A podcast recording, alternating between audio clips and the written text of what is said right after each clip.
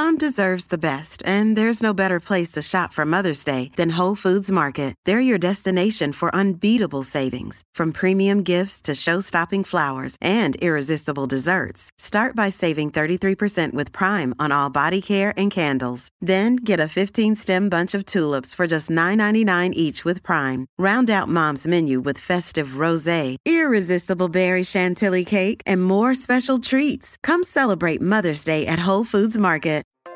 This is the Olive Magazine podcast, a weekly roundup of food and drink chat to you brought by the team behind Olive Magazine.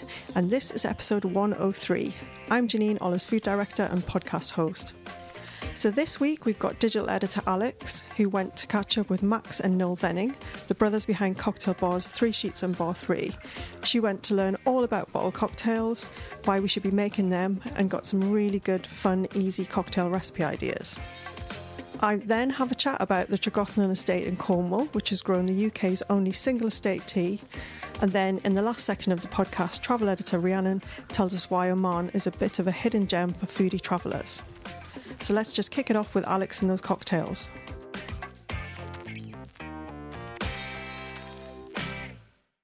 Hi, it's Alex here, and I'm at Bar Three in Spitalfields with owners Max and Noel Venning. These Manchester-born brothers opened their first bar, Three Sheets, in Dalston back in two thousand sixteen, and have since expanded the brand to open a fancy basement bar below Blixen Restaurant. Um, Max and Noel have also just released a fab book about pre-batched cocktails called Batched and Bottled, and we're going to have a bit of a chat about pre-batched cocktails. So, hi guys. Hello. Hiya. Um, so, what made you decide to write a book about bottled cocktails? Um, so shortly after we opened Three Sheets, we were approached by um, a publisher to, to do a book about bottled cocktails in specific, and we, we thought we thought about it, and we chatted to them, and then we thought actually sort of batching and bottling is something that's more relevant maybe um, to definitely sort of the, the the cocktail industry and in bars. And you know, these days most bars will will batch stuff and, and they'll pre-bottle stuff to make service quicker, faster, easier. Um, and and with our conversations with the publisher, we we looked at the way people sort of make cocktails at home.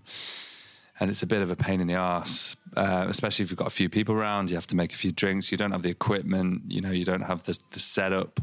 Uh, you've got a sink and some shakers and some dodgy ice. Um, and it never really works. And also, you, you're meant to be entertaining, right? And and the whole point in setting up a bar properly is that you can entertain your guests as they come in, and it's the same at home. So we wanted to write a book where you could get the prep done beforehand, like we do at the bar, like most people do at most bars, um, so that when your guests arrive, you're simply like I, I, I know, pouring it into a glass or pouring it over ice or pouring it over ice and topping with soda. But it's something very, very simple, so you can enjoy your evening rather than worrying about, you know, making twelve drinks with one shaker. Absolutely, yeah, because there's a lot of times when, you know, you get your friends around for cocktails and you suddenly think, hang on a sec, I can't actually join in with the conversation because somebody's making cocktails. And but it's usually fun, but not actually very good cocktails.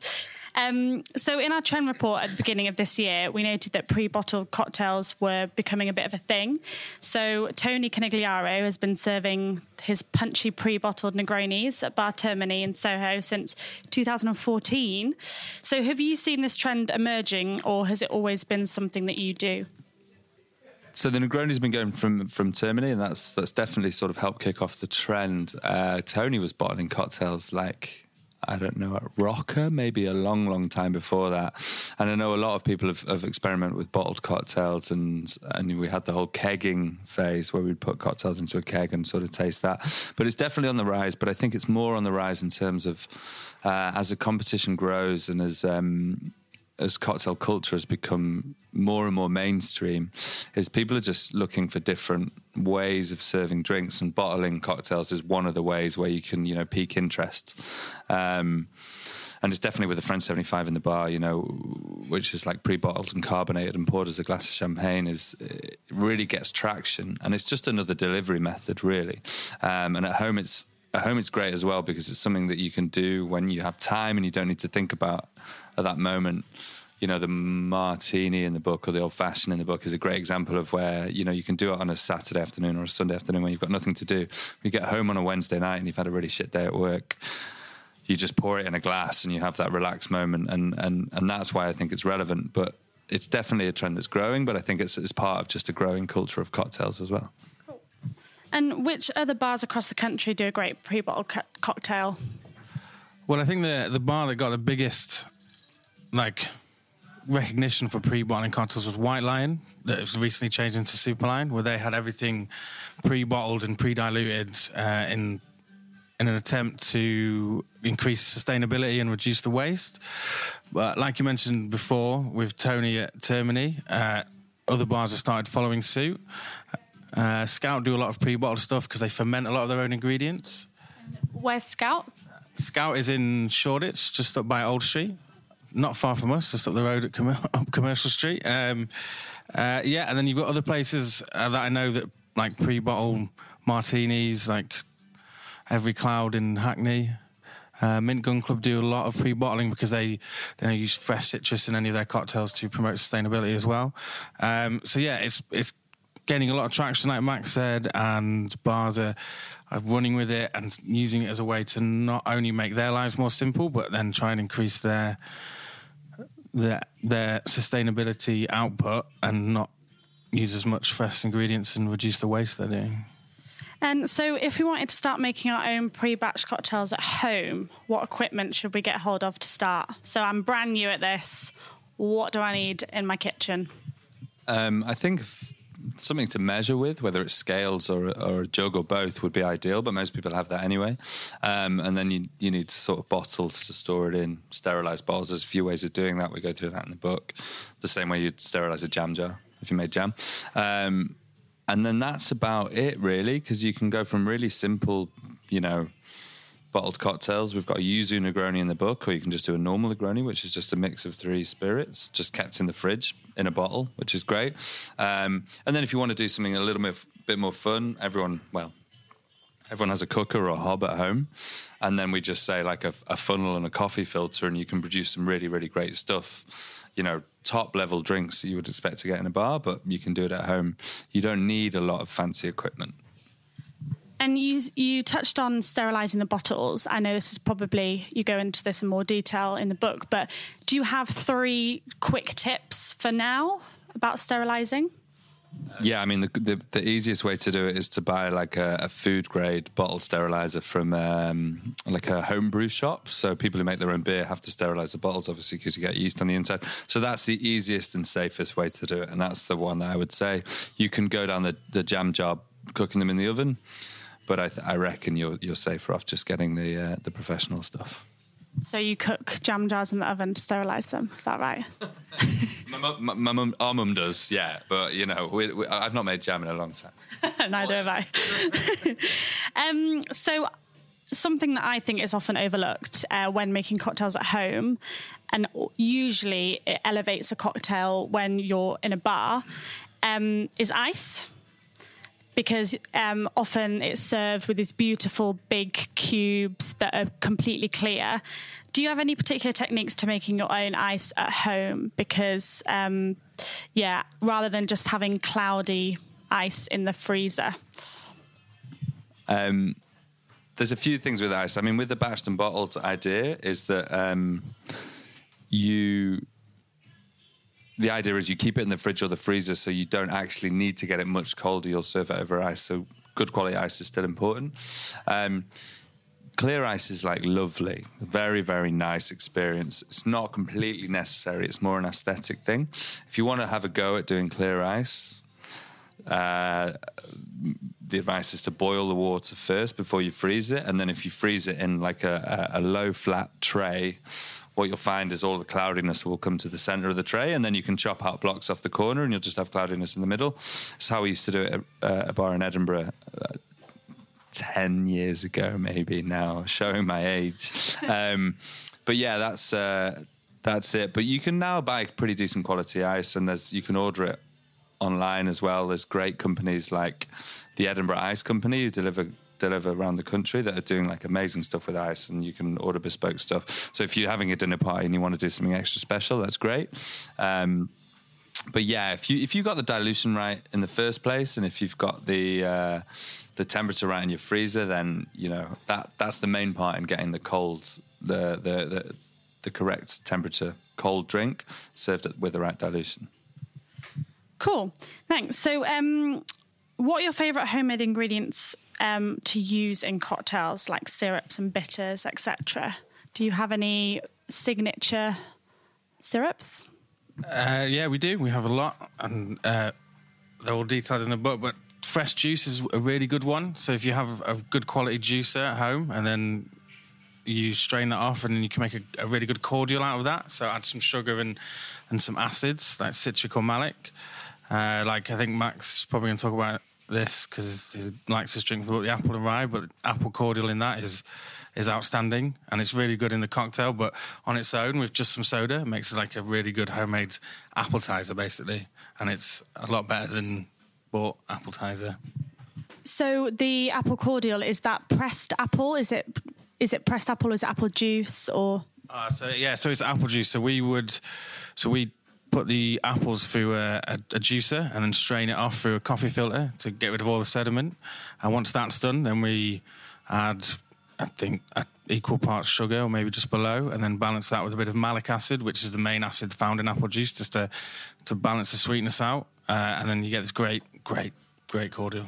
And where can you find malic acid for someone like me? Someone like you. So, uh, ironically, Wilco sell citric and malic acid, but I think you have to do it through their website. Uh, and that great website, Amazon, has pretty much everything you need for stuff like this. Cool. Thank you. Um, so... Let's have a bit of a chat about the book, because um, it's a beautiful book. And actually, we, we started talking about this podcast because I was at Three Sheets um, just having the French seventy-five, which I'm going to talk about in a minute. Um, and I saw this book, and just it's just the best idea. The only thing is I want to make clear to everybody that it's not really complicated. I think a lot of people think, oh, gosh, there's going to be tons and tons of ingredients. It's going to be really, really difficult. Um, but there are some more simple recipes in there, aren't there? So which is um, the most simple one to get started with? So we've got oh, so we've got the Yuzu Negroni, which is um, which is really cool. So it's a, a recipe from Marcus Del Zanis, who, who runs Sager and Wild um, over... Uh, in East London, so they've got two, and they're about to open a new place called Fair, which is going to be really interesting in Clerkenwell. Uh, but he gave us a Yuzu Negroni recipe, so it's using Yuzu sake, um, which again, I mean, maybe this is a little bit long-winded, but I'm going to I'm going to persevere with it anyway. Um, so the, I think it's really funny. So w- the way we've written a book is actually probably more akin to a, a, a, a kitchen recipe book, so a food recipe book. So it's about process and it's about technique rather than just writing the ingredients and saying, oh, this, you mix these together and have a cocktail, which can put a lot of people off. But it's really interesting because people reading cocktail, uh, food recipe books will go out and buy ingredients and they'll source them. But if they read a, a product like Yuzu Sake, they'll be like, well, where can I find that? It's impossible. I can't buy it in Tesco or Waitrose or Aldi or Lidl or wherever. But actually, Amazon or the internet is the, is the easiest thing. And because this is batched and bottled, so we're not saying, okay, at five o'clock on a Saturday night, you need to go and buy these ingredients. You're making it on a Thursday or Friday evening for, for the weekend ahead. So you can source these ingredients. Amazon Prime is... Uh, It's a, it's a is an amazing thing if you have a subscription, because you literally get it like the next morning. So you can find these great ingredients, and, and that's what I want to do with the book. But the, the Yuzu Negroni is great, so you just need to source the Yuzu uh, sake, and then you've got uh, Campari and Punti Mez, which is quite a widely available bitter, and then sweet vermouth and gin. And then you just mix it all together in a jug, or just pour it straight into the bottle and give it a shake, put it in the fridge or freezer, and then whenever you need it, you just pour it over ice, add a slice of orange if you want, but that's great. That sounds great, and that's very dangerous in my house because we're a big fan of Negronis and also Yuzu, so I can imagine having that in the fridge would be very tempting. So yeah, be careful before making these pre-batch cocktails. Um, and what is your favourite cocktail in the book, do you think? So I think my favourite one is probably the Rewoven Grape. I think it's actually the fir- it's the first recipe in the book. Yeah, it is, yeah. So it's it's just a... The recipe is really simple in terms of building the drink. It's uh, pisco, which is a South American grape spirit. Uh, and the one we recommend in the book is really light and floral, so it's not too intense. And then we make a homemade fermented rhubarb cordial. Uh, and the way we do it is basically we use some starter yeast from a company in Belgium and then add some water and bits of rhubarb to a mason jar and let it ferment for about a week, and then we strain it off and we make a cordial with sugar and acid. Uh, and then we just top those two ingredients with soda water. So it's super simple, super easy to make, but it's it's really refreshing, and, and the rhubarb really shines through. Yeah, sounds great. And also I've heard a lot about, um, I've I've seen a lot of rhubarb on um, cocktail menus recently as well. So um, it's, it makes a really good syrup and additional ingredient to kind of really brighten it. Um, I think that's probably all we've got time for, but um, can you just let us know where we can get the book from? Again, the mag- the magical source of Amazon, I think, is probably the best bet. But also we've got a friend who's uh, set up a charity called Healthy Hospo. So it's healthy hospo dot com. And it, if you purchase it through there, um, it actually comes from Amazon, but Amazon will make a donation to the charity. So uh, that'll make Tim very happy, but it's a really good cause. Cool. And also, um, I highly recommend you guys get down to Bar Three and Three Sheets, because they have this very, very addictive pre-bottled cocktail called French seventy-five, is it? Yeah. And uh, it's served in a bottle, um, and it's absolutely amazing. So I think often people might think it's like a normal bottle of champagne, but oh no, it's not. And I'll let you come and find out for yourselves. So thanks so much, guys. And we'll get some, making some pre-batched Negronis, I think. Thank you. Thank you very much.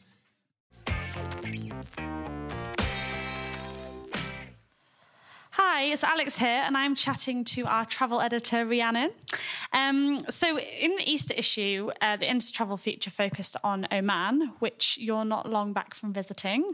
And you went there as a quick detour from Dubai, didn't you? So how did they compare? Because I can imagine there's a lot of a lot of people might think that they're very similar, but I can imagine that actually they're quite distinct. Yes, um Oman, Oman was basically the flip side of the coin. Um, it's so close, but so completely different to Dubai. I went to a resort called Six Senses Zighy Bay, which is in the Musandam Peninsula, about two hours' drive from Dubai. Um, and it's separated from the rest of Oman by the uh, United Arab Emirates.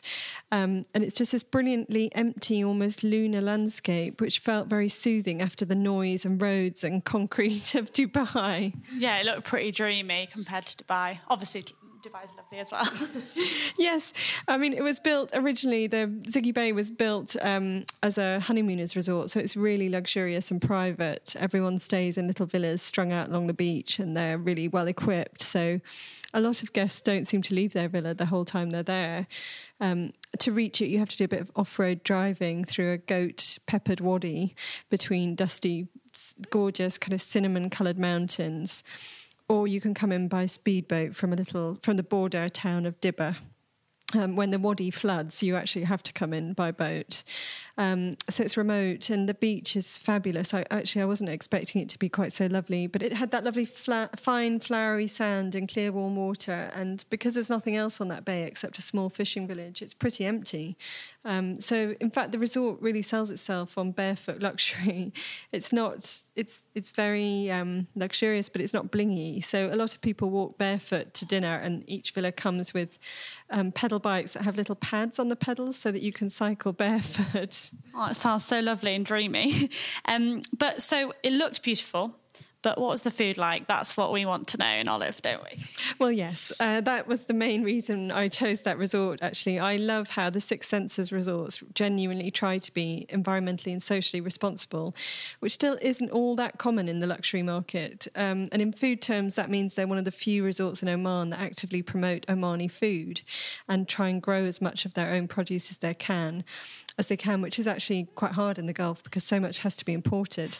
Um, but the resort has recently taken over and expanded a farm about twenty minutes away, and they grow all kinds of fruit and veg there. They keep bees for honey, cows and goats for milk and cheese, and chickens for eggs. The chicken coop is amazing. It's like a temple built in traditional Omani style with wood and stone. It's absolutely beautiful. Um, But they also have a really oasis-like kitchen garden at the resort itself, where the team grow water spinach and broccoli, lemongrass, sweet basil, crab apples, beetroot, tomatoes, marrows, flat leaf parsley and herbs, garnishes, all sorts of other things. Um, and date palms are everywhere throughout the resort, and their fruit is used in everything from date smoothies to these gorgeous little pastries that were on the welcome tray when I arrived. Um, And then, of course, there's local fish. They buy mainly from the fish market in the nearest town, but also from the local fishermen. And the head chef, Tim Goddard, told me that an Aussie has cleverly set up the first oyster farm in the G C C nearby. So they have plans to do boat trips where you go swimming or snorkeling, then sit on the beach eating oysters with a glass of champagne. Um, but they like to arrange tailor-made experiences for guests. So if you want to visit the market or the farm, they'll happily set that up for you. And I really recommend it. Um, Also, if you want to barbecue a whole local fish on the terrace of your villa, they'll come and arrange someone to cook it for you and clear away everything afterwards. So, okay, there is a lot of choice on in the resort itself. Um, what about restaurants, like local restaurants or other restaurants on site? Um, there are three different main restaurants. Um, being so close to Dubai with all its international flights, they obviously have guests from around the world. So they do some really interesting things. I mean, the breakfast, they have Chinese congee for, for breakfast alongside pastries and made-to-order omelettes and shakshuka and Indian breakfasts and fresh pancakes. Um, and then for lunch, They, um, in the main restaurant, they have salads and grills and fish dishes, um, as well as a poolside restaurant that serves um, Italian and Arabic small plates. Or you can join an Arabic cookery class and then cook your own lunch. That's what I did. And you sit down to eat it in the Spice Market restaurant, the the main... I mean, I'm saying main restaurant. It's still quite casual. Um, and I cooked... I, I made fattoush, that lovely Middle Eastern sumac sprinkled salad with pomegranate molasses. Um, and a fish dish, and then this lovely Arabic twist on bread and butter pudding called Um Ali, which um, is, which means Ali's mum. And so apparently you get it all over, uh, different versions of it all over lots of Arabic countries. And it's, it was, I made it when I got home and my family loved it, but it is like a really delicious bread and butter pudding. The, this variety was very clever because they used the leftover croissants from the breakfast buffet, Um, because they're big on sustainability, to cook it with that, which was really nice. We actually have an amazing pan au chocolat bread and butter pudding on olive magazine dot com, just F Y I. It is so good. When you said that, I was thinking, oh, yeah, it's so delicious. So, yeah, just as a side note. I can totally imagine that, actually. I'm going to go and look that up. Um But in the evenings, it's when the restaurants really come into their own at um, Six Senses Zighy Bay. So they've got the, the really kind of blowout restaurant is up on a mountaintop just overlooking the bay, and it's called Scents on the Edge, and it's a fine dining restaurant, and you get shuttled up from the hotel reception. Um, I didn't eat there, but I went for a cocktail at sunset, and it was just a gorgeous location. Um, and but and then the... There is a kind of, I don't, I, I don't really like to say buffet because it's so much more than that, and I'm not one for hotel buffets, but um, it, it was nothing like you might imagine from that. So um, the there's a kind of Ottolenghi style smorgasbord of Arabic salads and lovely grilled lamb and grilled beef. Um, they also have um, a, another restaurant called the Summer House, which does more, I suppose, Mediterranean food, salads, burgers, pasta, grilled fish. And then they do all these pop-up dining experiences like seafood barbecues on the beach. Well, it sounds like you're eating the whole time. I think I come back about three stone heavier after a trip there. I think I did. Um, but it's also really, Six Senses is also really big on wellness. So it also attracts people who want to spend their holidays sleeping well and going for walks along the beach. And most guests actually don't overdo it, and especially not on the alcohol front, because it's so expensive. And I mean, a glass of wine costs more than a bottle back home. Um, uh, and also, you can also go to their spa and get a whole kind of wellness screening. And then depending on what you need, whether you seem to be someone who needs more sleep or... Um, you want to go really big on fitness, they'll design a program for you, and all the choices that you should take are highlighted subtly on the menus throughout the resort. So I imagine you stuck to your programme? I tried absolutely everything going, of course. Um, the real highlight for me, though, was the Shua Shack, which is a beachside restaurant that opens only twice a week, and you walk along the beach under like, amazingly bright stars, and then you sit on low cushioned seats and you listen to the waves crashing as you eat. Um, and they just have a set mu- menu. Again, very Omani influenced. So So you start with salads and dips, and then you're all brought over while the chef kind of starts digging in the sand, and then suddenly he flips up this lid to, and it's a it's a kind of pit, a cooking pit in the sand where this lamb that he's ma- already marinated for twenty-four hours in olive oil and date syrup and bay leaves, onion, garlic, carrot, cinnamon, anise, cumin and rosemary, and then it's been wrapped in banana leaves and foil, and then it's been cooked in this underground pit for seven hours. So it's quite something when he brings it out, and it's so it falls apart so much you, you he can hardly get a knife into it without, you know, it's beautiful. Um and then that comes served with buttered saffron rice with pistachios in it and cashews and cardamom, and you can basically eat as much as you like. Wow, that sounds horrible. Um, well, I think we all want to go there now. Um, so, yeah, if you want to find out more information about um, Rhiannon's trip, she's done a great in-depth review of Six Senses Ziggy Bay on olive magazine dot com.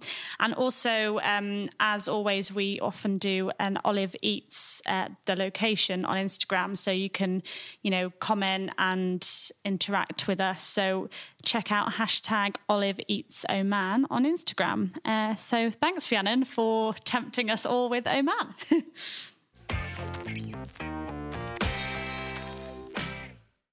So I'm here with Sarah Ohm, who's digital editor of In The Moment magazine. Welcome, Sarah. Uh, thank you. She's one of our um, sister magazines based in Bristol. You've come all the way to London today to talk to us about tea. Yes, my favourite subject. Yeah, and it's not just any old tea, it's Cornish tea. Yeah, I mean, that's particularly special to me because I'm a, I'm a Cornish girl, so... Yeah. I'm a big fan of Cornwall as well. Yeah, so I'm always keen to, to give the home county a bit of a... So I was really plug. surprised to hear that there's actually a plantation in Cornwall. How did how did it come about? Where, where is it for uh, to begin with? Um, it's a few miles outside of Truro on the oh. Tregothnan Estate, which is basically one of the the big old Cornish country estates. So yeah. if you're a fan of Poldark, you will have heard them oh, mention plenty of them. Yeah, you will have heard them mention Tregothnan. Okay, um, because it's sort of it's been there a, a long time, um, and so. It's got quite a sort of long history of gardening in particular. Yeah. Um, the estate's not far from Falmouth, so it used to be when the sailors came back from oh. overseas that they'd have all these samples of plants. So they'd bring in new and plants. They would, and they would bring them back to Tregothnan. Yeah. Um, and so they've got quite a lot of uh, camellia plants. Yeah. At Tregothnan, and you might know that the tea plant itself is actually a camellia. I didn't know so that, to my shame. That's all right. It's, it's not that common knowledge. I'm yeah. just a tea obsessive. Um, so it's Camellia sinensis is the, the type. So in the nine, nineteen nineties, ninety-nine, I think it yeah. was, um, Jonathan Jones, who's their head gardener, yeah. he thought, well, you know, we're, we're growing camellias here. They grow really well. I yeah. wonder whether Camellia sinensis would grow here too. It's a bit of a leap, isn't it? Was he a big tea fan as well? I'm sure he must be, yeah. yeah. Because um, I think one of the things that, that I was reading about is that it's got... A, I, I know, because I'm a huge fan of Cornwall, I go there a lot. It has got a particular climate, which is kind of misty, mizzly. Cornish mizzle, we call it, don't we? Kind of a, mis- a cross oh, between yeah, mist and drizzle. D- definitely. And that's, and that's good for tea. It is, yes. Um, I mean, if you consider Cornwall's also got vineyards as well. Camel Valley is of quite course, a well-known yeah, that's true, yeah. um, vineyard there. These same kind of conditions, which are good for wine, are also good for tea. So the tea plants really like this sort of mild... damp damp climate. Okay. It doesn't get too many frosts in Cornwall. No. So it's perfect for tea. And they've they've planted them in quite a special way, haven't they? Because you visited the um, the plantation, so they so they're kind of split into little pockets of planting. So yes. the disease, if it does hit one, it can't travel to. Yes, they they did say to me that they, they haven't had any incidences of disease, but they've had got this set up precisely to avoid that kind of problem. Um, and to protect the crop. Yeah. Um, although they do have another threat to the crop, which is deer. Oh yeah, I was reading about that. That must be the, like the craziest kind of like animal threat. Yeah. So they have a deer farm nearby, and they've yeah. got a six foot high fence, and the deer will literally jump over this fence to get to the tea, and they love it. They get a bit of a kick out of it. I was the, going to say the they tea. get a bit of a little caffeine caffeine buzz from I mean, the tea. Who can blame them, yeah. really? But like six foot jump is pretty impressive, right? It, it is impressive, yeah. yeah. And I guess it, it's quite a precious crop. Like, how is it how is it harvested? Because I think that they they make several different types of tea out of it, don't they? Yeah, I mean, they've got quite a few different varieties, because when they first started doing this project, you know, people obviously were quite excited about it, especially yeah. overseas, and they said, oh, we'll send you tea plants, you can try this. Um, oh, you mean so the varieties have come from all over the world? Yeah. That's yeah. amazing. So they, they're always, like, testing out new types of tea there, basically. Yeah. Um, yeah, people are quite intrigued to see yeah. how they're doing it and to t- send over new ones to try out. And, and tell me about the harvesting, because I think... Um, I mean, I've, I've tried white tea before, and that's particularly expensive, isn't it? And I yeah. think, is that the first leaves that you pick off the yeah, top of the tea? Basically, it's sort of like the newest shoots. So um, there aren't many of them. They are quite hard to find. Um, so Bella, who gave me the tour there, she did show me how they pick the tea. And we'll actually have a video of that on our website, which okay, you'll be able to cool. see. Um, so generally, for normal tea, they pick the newest shoots that are on the top, which is sort of a pale green. Right. But if you open up those shoots and look inside, you're looking for like for a little pale tip, and not all of them have that. So wow. it's actually quite a hard job to find these little tips to make the white tea. So I can understand why it's so expensive now. Yeah, yeah, and it's all hand-picked as well. So you can't kind of go and just put some kind of mower along the top yeah. or anything and yeah. just... get it all off that way. It has to be done by hand. And then once the white tea is harvested, what's the next step to kind of harvesting the tea? Is it literally just then the rest of it goes to make black tea? Yeah, yeah. So, I mean, but it's only the newest shoots that you, you can use. So they try and keep the tea plants sort of at waist height. Yeah. Just to make it easy to pick.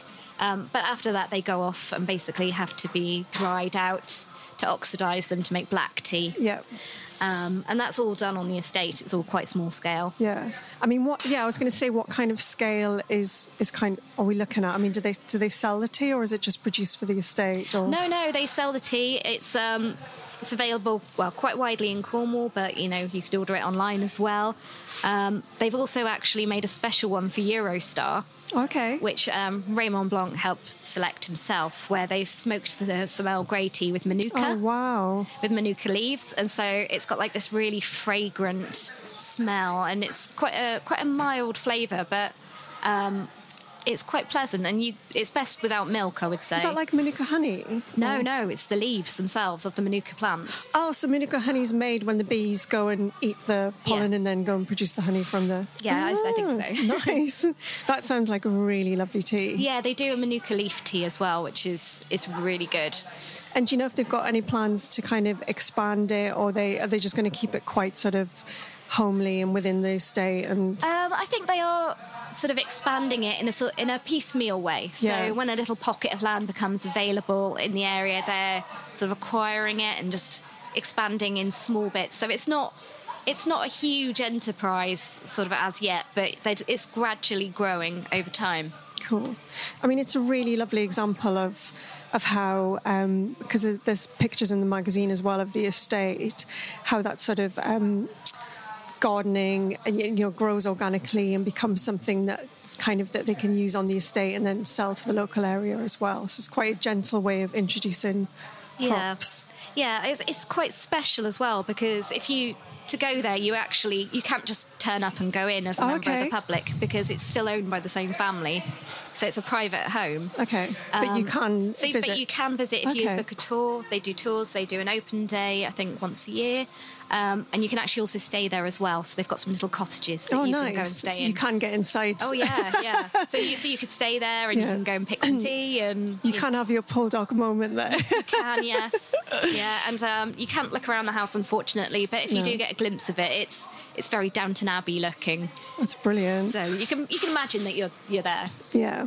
Um, oh, well, thanks so much for sharing all of that with us. Um, oh, you're welcome. If, pe- if people want to find out more about it, they can go, as you said, online to, is it calm moment dot com? Yes, that's right. And you can also read more about Tregothnan in issue twelve, and that's out on the first of May. first of May, brilliant. Thanks very much, Sarah. Uh, you're Lovely welcome. T- Thank you. That was the Olive Magazine podcast. If you liked this episode, please head over to iTunes and leave a review. We'd really love to hear from you. For more information on things in this episode, you can visit our website, olive magazine dot com. You can also pick up a copy of our new May issue out now, or go download the app version. Bye for now, and we'll be back next week with more food and drink chat.